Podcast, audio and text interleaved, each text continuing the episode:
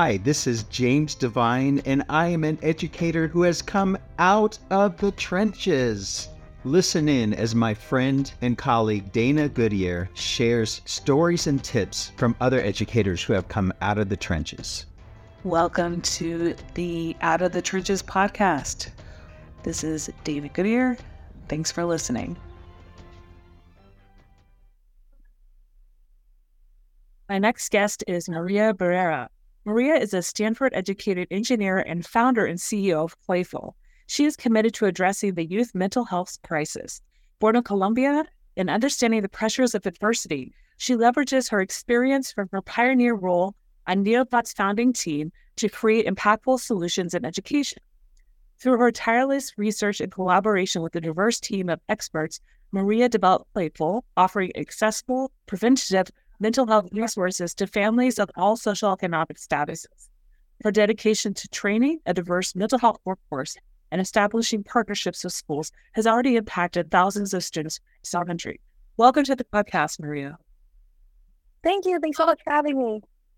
Well, tell me about a time when you were in the trenches and managed to pull out. Uh, last week. it, it, this last, you know, it's funny because summer for education tends to be, you know, a time of we're going to be resting and we're going to be um, sort of resetting for everything. But uh, over the last couple weeks, it's just been very, very hectic preparing uh, for back to school um, that's coming up.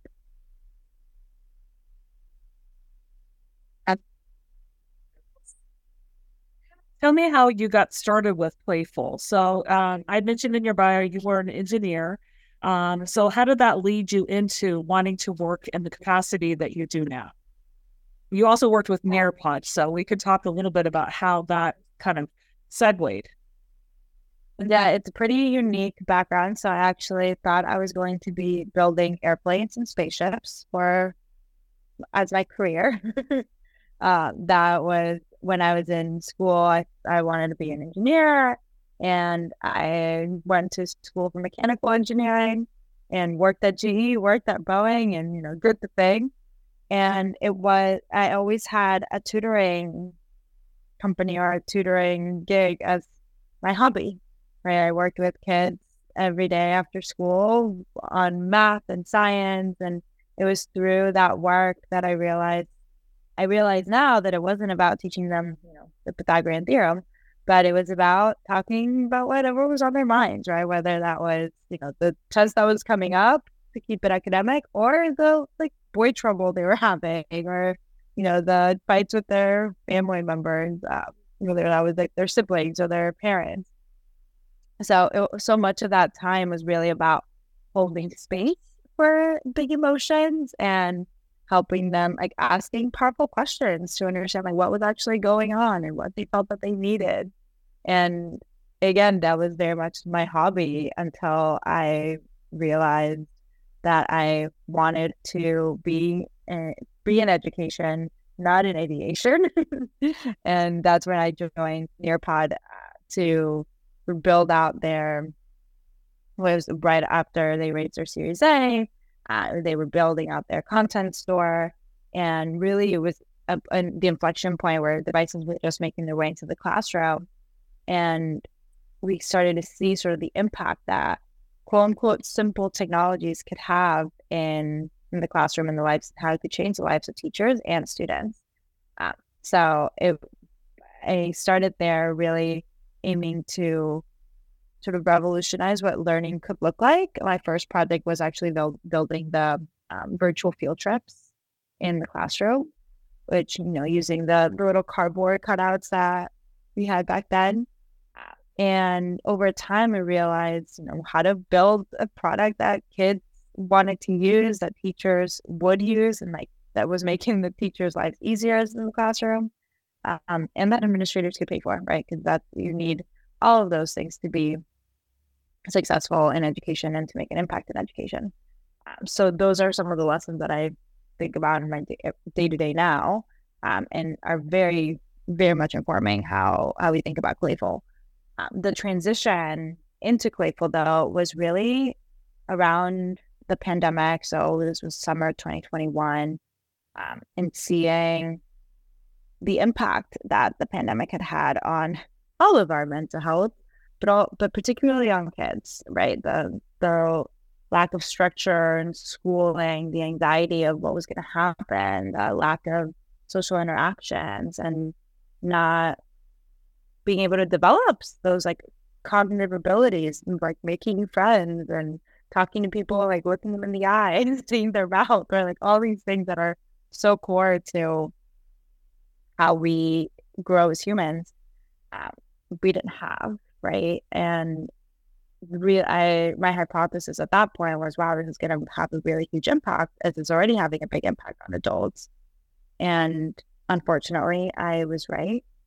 And we you start seeing some of the stats around the rise in depression rise in anxiety the self-harm um, and then you have you know the rise of TikTok and social and the increase in social media years and how that affects restrictive eating and there's so many of these things happening at the same time and I realized I needed to be a part of the solution. So quit my job and started talking to people to figure out what that might look like, and slowly got to what we're doing now, which is working with schools to provide preventative mental health coaching to every student so that we can reach kids before they get to a breaking point and to help them build resilience, build the coping skills, help them identify emotion, move through challenges, so that we're building a healthier foundation for what the future generation looks like. Yeah, that's so neat how you transitioned uh, from kind of working uh, with developing an app for teachers to use using your engineering school skills um, and you know developing things that they could build virtually but then using what you noticed happened during the pandemic um, and kind of intertwining some of your uh, previous experience but um, when i first um, heard about um, you know what you do and talk to you on the pre-chat um, it said that you started coaching already when you were 15 so you have that gift of just helping other teens. So tell me like what you did uh, as a teen yourself to um, help peers uh, who are struggling. Yeah one of my friends says i started Clayful to help like clone myself and like to just give everybody a Maria in their pocket. Um, it was i mean a lot of my friends you know, where middle school and high school is a hard time for a lot of reasons, right?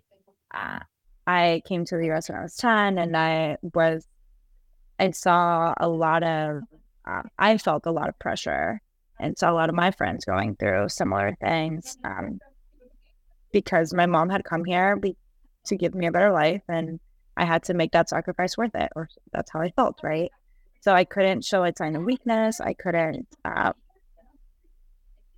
say I needed help with anything, right? I, I felt that even though my mom was amazing and I would have totally been there to for me, I didn't want to put that burden on her, right? And and I see so much of that in kids today, and I saw so much of that in my friends too. So, you know, whether it was, you know, let's call it Trojan horsing support through those pre-calc lessons, like, oh yeah, like here's like SOHCAHTOA, but also like, how you doing? How you feeling? Like that. Mm-hmm. What happened at school yesterday was really uncomfortable and like, do you want to talk about that?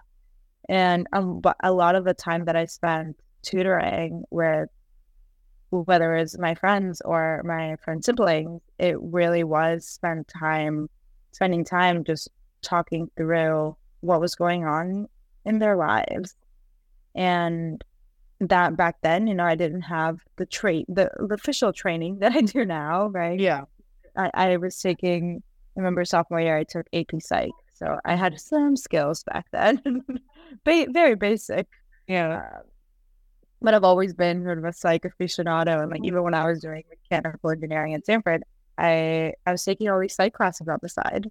People are like, what are you doing? Like people take like French cooking or some other really interesting uh, elective. And where I am, I'm like learning about child development.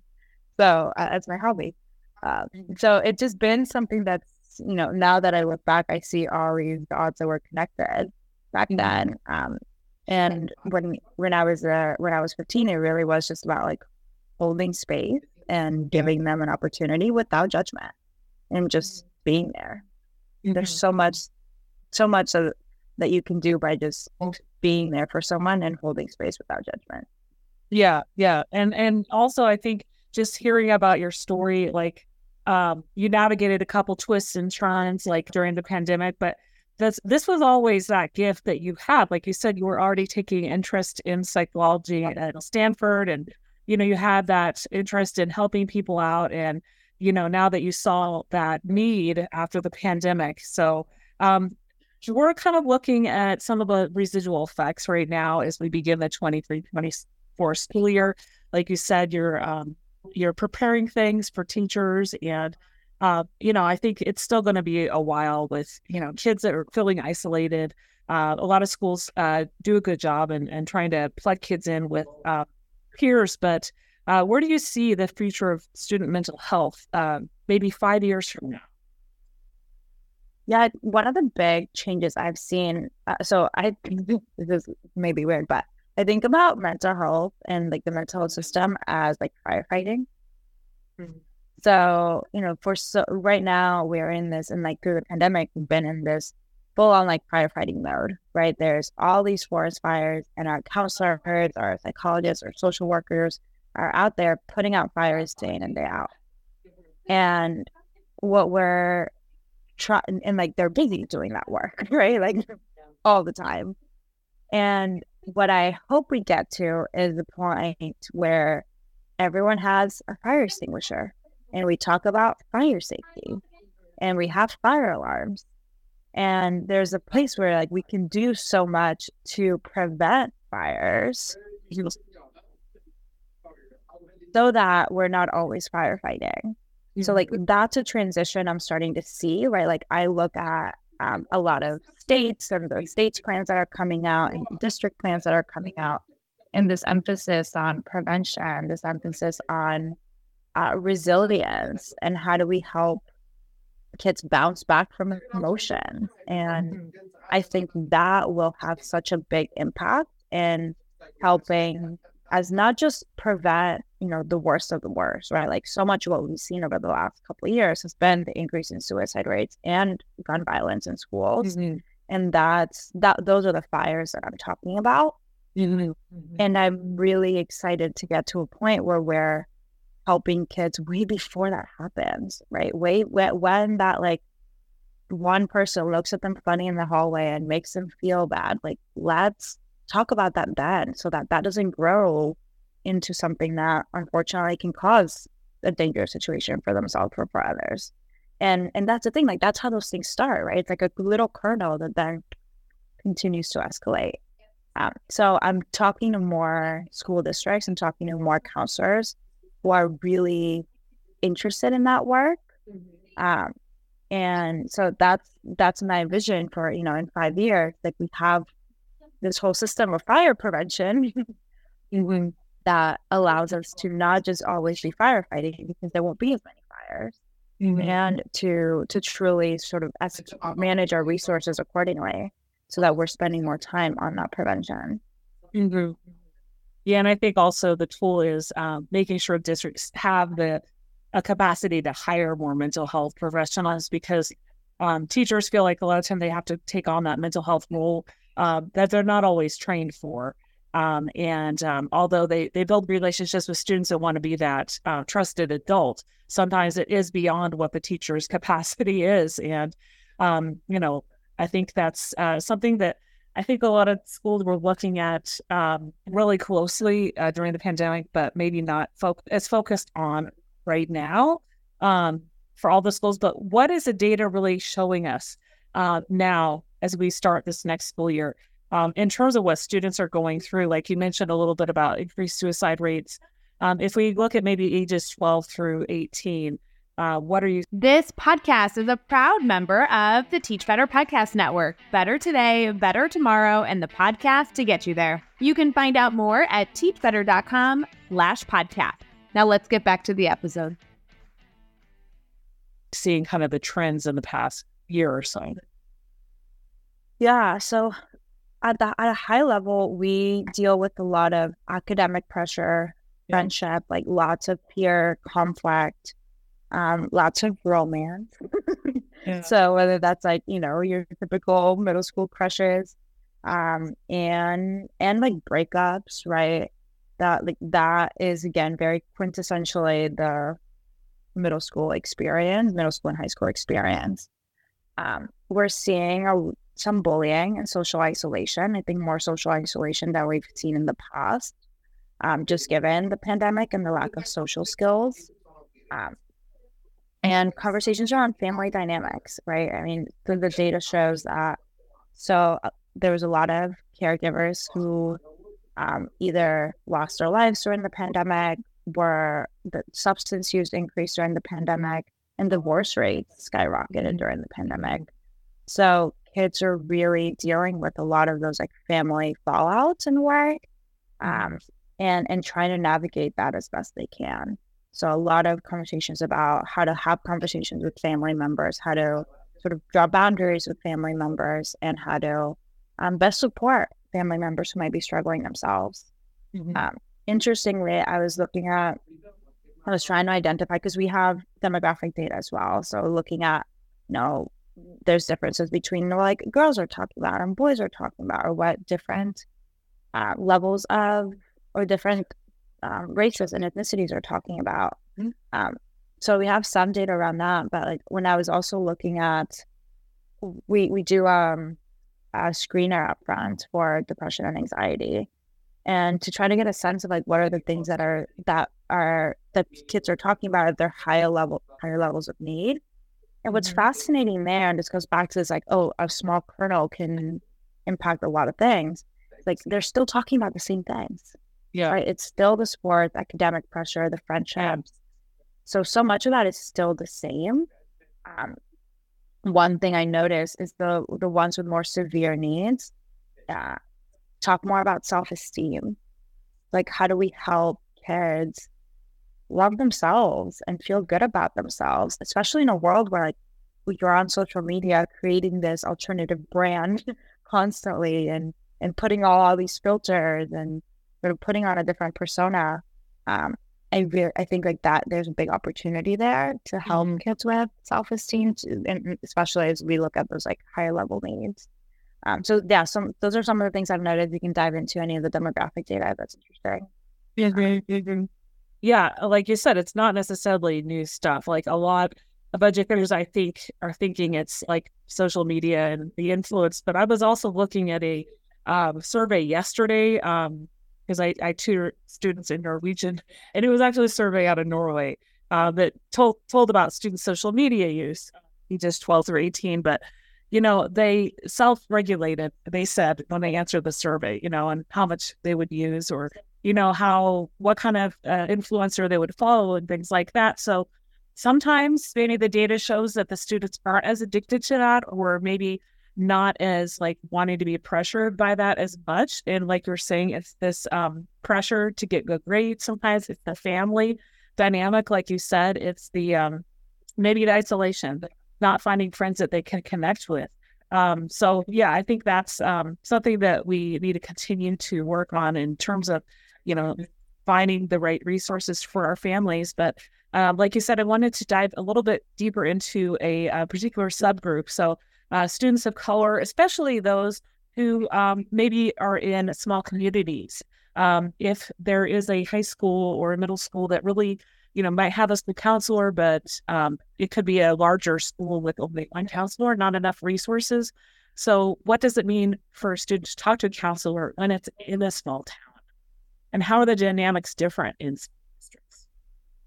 Yeah, small towns are, it's so it's such an interesting sort of community or, or archetype because where you you do have so many beautiful things about being in a small town like everyone knows each other and you you have these like strong communities but at the same time that means that everybody knows each other yeah. right so for you to to step into the counselor's office we might see at the supermarket later uh, and say something that is that you feel shame about or that you're not you know it's something that you're still like working through. It's a challenge that you didn't know that you don't know how to articulate yet right? Like there's a lot i mean think about what it takes the level of vulnerability that it takes for you as an adult to have an honest conversation about your emotions even with yourself yeah and yeah. then do that with an adult around you and then and think about that and all the steps that you have to go through, and then have that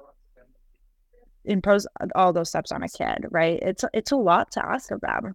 Mm-hmm. So uh, we're seeing that kids really want a space where they can feel that that's judgment free, or Yeah. that they can sort of say the thing that's on their mind without feeling like, oh, that person's then gonna I'm gonna see them in the hallway and they're gonna like think of me differently. Um, because again, we're the, like, especially this generation is so conditioned to have like a brand and a persona. Yeah, I mean, all of us care a lot about what other people think about us, but like, I think because of the rise of social media, this generation's even more uh, attuned to it, Mhm. and and that means that, I mean, we're, if we talk about BIPOC students in particular, you know, there's so many cultural stigmas where like I'm from Colombia and like very much a culture where you don't have you don't get therapy like being having therapy means like you're broken, right? Mm-hmm. And it's not seen as a sign as a uh, sign of strength to ask for help yet. We're hopefully changing that over time. I saw there's some bills out there that the administration is trying to pass through to, make some changes there. Uh, but all those things matter, right? And, and so we we really think about like how do we normalize? How do we? It's like everyone has a bad day. It's not a big deal. You don't have to come to us with like the biggest, hardest thing that's ever happened to you. It's like you're just feeling lonely, or someone looked at you funny in the hallway. Let's talk about that. And that it's okay to talk about the little things so they don't become big things. Okay. Okay. Yeah. No, I think definitely. And like you mentioned, there are certain um, cultural, um, you know, uh, stigmas, right? Um, the kids that are, you know, maybe in a large family, they feel like, um, you know, they don't have time to care for themselves or focus on their problems. And I think, like you said, it does take a lot of, um, you know, a lot of gumption, right, for kids to want to reach out to a counselor. Um, so yeah, it's um hopefully they don't put it off. Um, they can work with uh, others. Uh, I also wanted to talk to you a little bit about, um, you know, there's a lot of chat about Chat GPT and the use of just AI in schools and, um, you know, increased use of just different apps for kids. And uh, what what what can they do about, um, you know, the increasing, I would say, tech plus humans. Um, some people see it as a problem, some people don't. Uh, what are your thoughts? Yeah, I mean, I use ChatGPT quite a lot on my day to day for support and all the things about, you know, running a business. Uh, and I'm so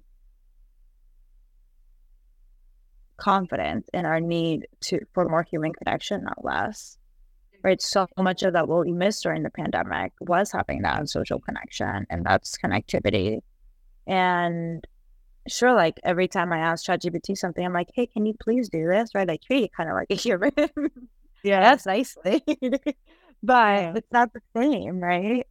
And so like I see I'm seeing sort of screenshots on Twitter or I guess X, uh, of people talking about how they are treating ChatGPT or like the Snap AI as as their therapist. And there's you know, there's cognitive behavioral therapy is widely available. Like you can you can have some strategies there for sure. But so much of what when we get feedback from kids, like what means the most to them is the fact that someone took time out of their day to listen to them. And you I mean you talked about the burden and kids feeling like a burden because they're going through something and not feeling like they can speak up in a large family because there's so much going on and and I was talking about like how so much of my time growing up was about like holding space and like having holding that space and making someone feel special and heard. AI can't do that, right? Like that is a uniquely human thing. Mhm. So we think a lot about okay, how do we how do we bring this human connection through via technology and make it really accessible? And how do we create layers of empathy um, because of who our coaches are? So we hire coaches that are BIPOC that have dealt with things that that that dealt with things when they were growing up that like really truly get it. So Mhm. because then that conversation, that connection is so much easier to have. It's just like, oh yeah, I've been there. Like I know what you're going through. And the level of connection and empathy is just that much higher. Um, I don't, I mean, maybe I'm old school, but I don't think we're going to be able to replace that with AI anytime soon. Um, and then on the safety side, there's still a lot of challenges with AI, right? I, we're, we're, we're experimenting with some things and like you can't tell AI not to do something. I like building those guide rails around it is really hard. And for a student who's struggling with self harm or more acute needs, giving them it's basically like a more powerful Google where you can get, yeah, sure, you can't ask it straight up like how to do X, but you can find ways around it. And kids are very good to find finding finding ways around it. So um, I'm, I, I there's a lot more work that these AI models need to do to create robust boundaries around it until it's like fully ready to be sort of like a therapeutic pal, if you will. Um, and I know some companies that are out there working on it. Uh, a lot of them have decided to keep the model closed, right? It's not generative. It's actually a more closed off model because the generative piece isn't there yet. So lots more work to be done. I'm sure it will happen within our lifetime. And and I still believe that there's so much value. And I still see that there's so much value that kids get from the human to human interaction. Yeah, I don't think uh, we can replace, you know, that that personalized, uh, you know, call you know, somebody might have, you know, a bot that they speak to, or, you know, when it becomes more sophisticated, but it's not going to be the same thing. So, yeah, I agree with you in terms of like, it's not ready right now, definitely, but there's a lot of developments out there. Um, talk to me a little bit about how Clayful works. Um, if schools were to purchase um, Clayful um, for the building or for uh, the district, um, what can students do and how can it be implemented in an advisory or a DLA lesson? So we we're really aiming to reach students where they're at. Mm-hmm. There's no surprise based on the rest of our conversation that that's on their devices. So either on their phone or on their our school issued device, kids can go on and start chatting with a coach within 60 seconds. So the idea is again to help kids like in the moment when they're feeling the thing to work through it right away. Um, through that session, they get all these the coping skills. They get they talk through the challenges. They get really useful tips. Um, and then we take that data and we're able to aggregate all that information into insights for the school. So then to the mm-hmm. school, we can say, like, hey, did you know that your students are actually really stressed out about these upcoming tests? Mm-hmm. And it's funny because sometimes the schools are like, wait, what? I thought they didn't care. Like these kids are showing up like that without even like a pencil in hand, I thought they just didn't care about anything. Like, no, no, mm. actually, they're paralyzed with fear. So it's quite the opposite. Yeah. And so it becomes a really meaningful conversation about what students actually need and the gaps in like what you're seeing and the actions and the behaviors are showing and the the need like the emotional needs um, and then w- as we started having more of these conversations the schools were like, well, that this is super helpful, but like, what do I do? mm-hmm. oh, like, great question, great question. Especially at a time where schools are quite overwhelmed. Um, so we started creating weekly lessons that teachers can do in advisory. Um, the beauty of the lessons is they're all self-paced, so kids can go through on their own. Teachers don't have to teach any of it. It's the content's all through. It's all taught through the lesson itself. Mm-hmm. And we tackle everything from like bullying, but we call it gossiping. It's like, oh, what happens? What what role do you play in the gossip game? Or like, which anxiety animal are you? You know, because we love our mm-hmm. quizzes, and it, it's become this really approachable, fun way of getting meaningful strategies into the hands of kids in a way that's meeting them where they're at, cognitively and culturally. Right? It's not you're like old school sex ed tape that everyone giggles and laughs about because it completely hits the mark. But it's rather trying to be try try to meet them where they're at and and actually resonate that so it actually resonates and they actually you know capture some of it. Um, so with that that's what teachers will do in advisory. Um, and then of course if there's another sort of mental health or SEL curriculum we'll leverage that as well. So this is like supplementary to that um, and and then can chat with the coach during that time so whether they're they can chat right after that the journal sort of brought some things up for them or if they're doing other other lessons on on self management or any SEL related stuff, they can also use, leverage that time to chat with the coach. Um, a lot of them are, you know, there's a lot of reading and writing attached to these to these lessons. So the there some teachers are doing it, and there's some schools are implementing them in ELA um, because it meets some of those standards as well. Mm-hmm. Um, so it's been, we've even seen kids use it in foreign language classes mm-hmm. because we can offer coaching in 132 languages. So they'll be like, they'll come in and start talking in French and be like, oh, I'm practicing my French, but also like want to talk about this thing that's going on. So mm. Not a, not a use case we planned for, but kind of a fun one to, to be able to support. Mm-hmm. Yeah. So if the school were to um, want to implement this, uh, would they be able to use like a, a, uh, trial phase? Would they be able to just uh, work with a small group of teachers first and then um, implement it school wide? Yeah, we can be flexible for pilots. Um, our goal is really to work on like normalization, right, and not in reducing stigma. So we'd be pretty.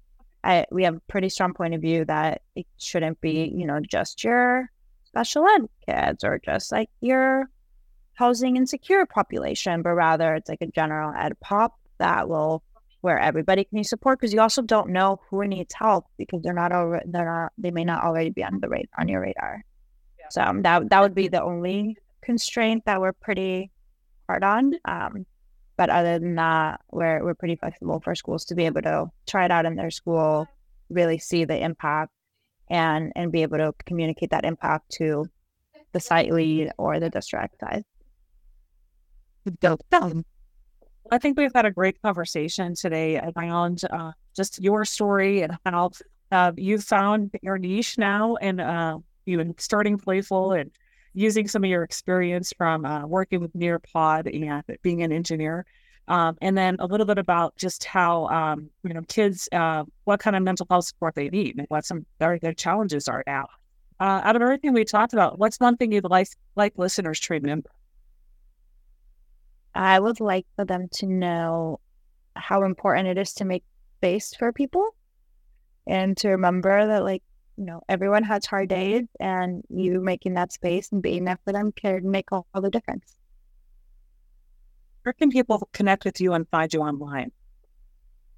Yeah, so I actually created a little link for this community um, where we can, if you want to chat with me about Clayful right away, um, you can go to clayful.co slash trenches. And then if you want to just follow us on Twitter or Instagram, you can find our handle. It's Clayful Clayful Health. Um, and we post a lot of our, and Facebook as well. Um, and we post a lot of our tools. So on a weekly basis, we'll have some of the journals that I mentioned. We'll repost the tools that we're teaching kids on on the social platforms. So if you want to learn how to apologize to each other, or do how, or want to check out which anxiety animal you are, you can go on there and, and check out some of the strategies there. Great, great. I'll make sure I put those in the show notes. Good. Well, thank you so much for being on the Out of the Trenches podcast today. It was a pleasure learning more about Clayful and um, your work in um, helping students um, with their struggles today. Thank you. Thanks for having me. Check out the show notes on danagoodyear.com to learn more about this guest and links to their social media. Please subscribe, share, rate, and review wherever you download this podcast.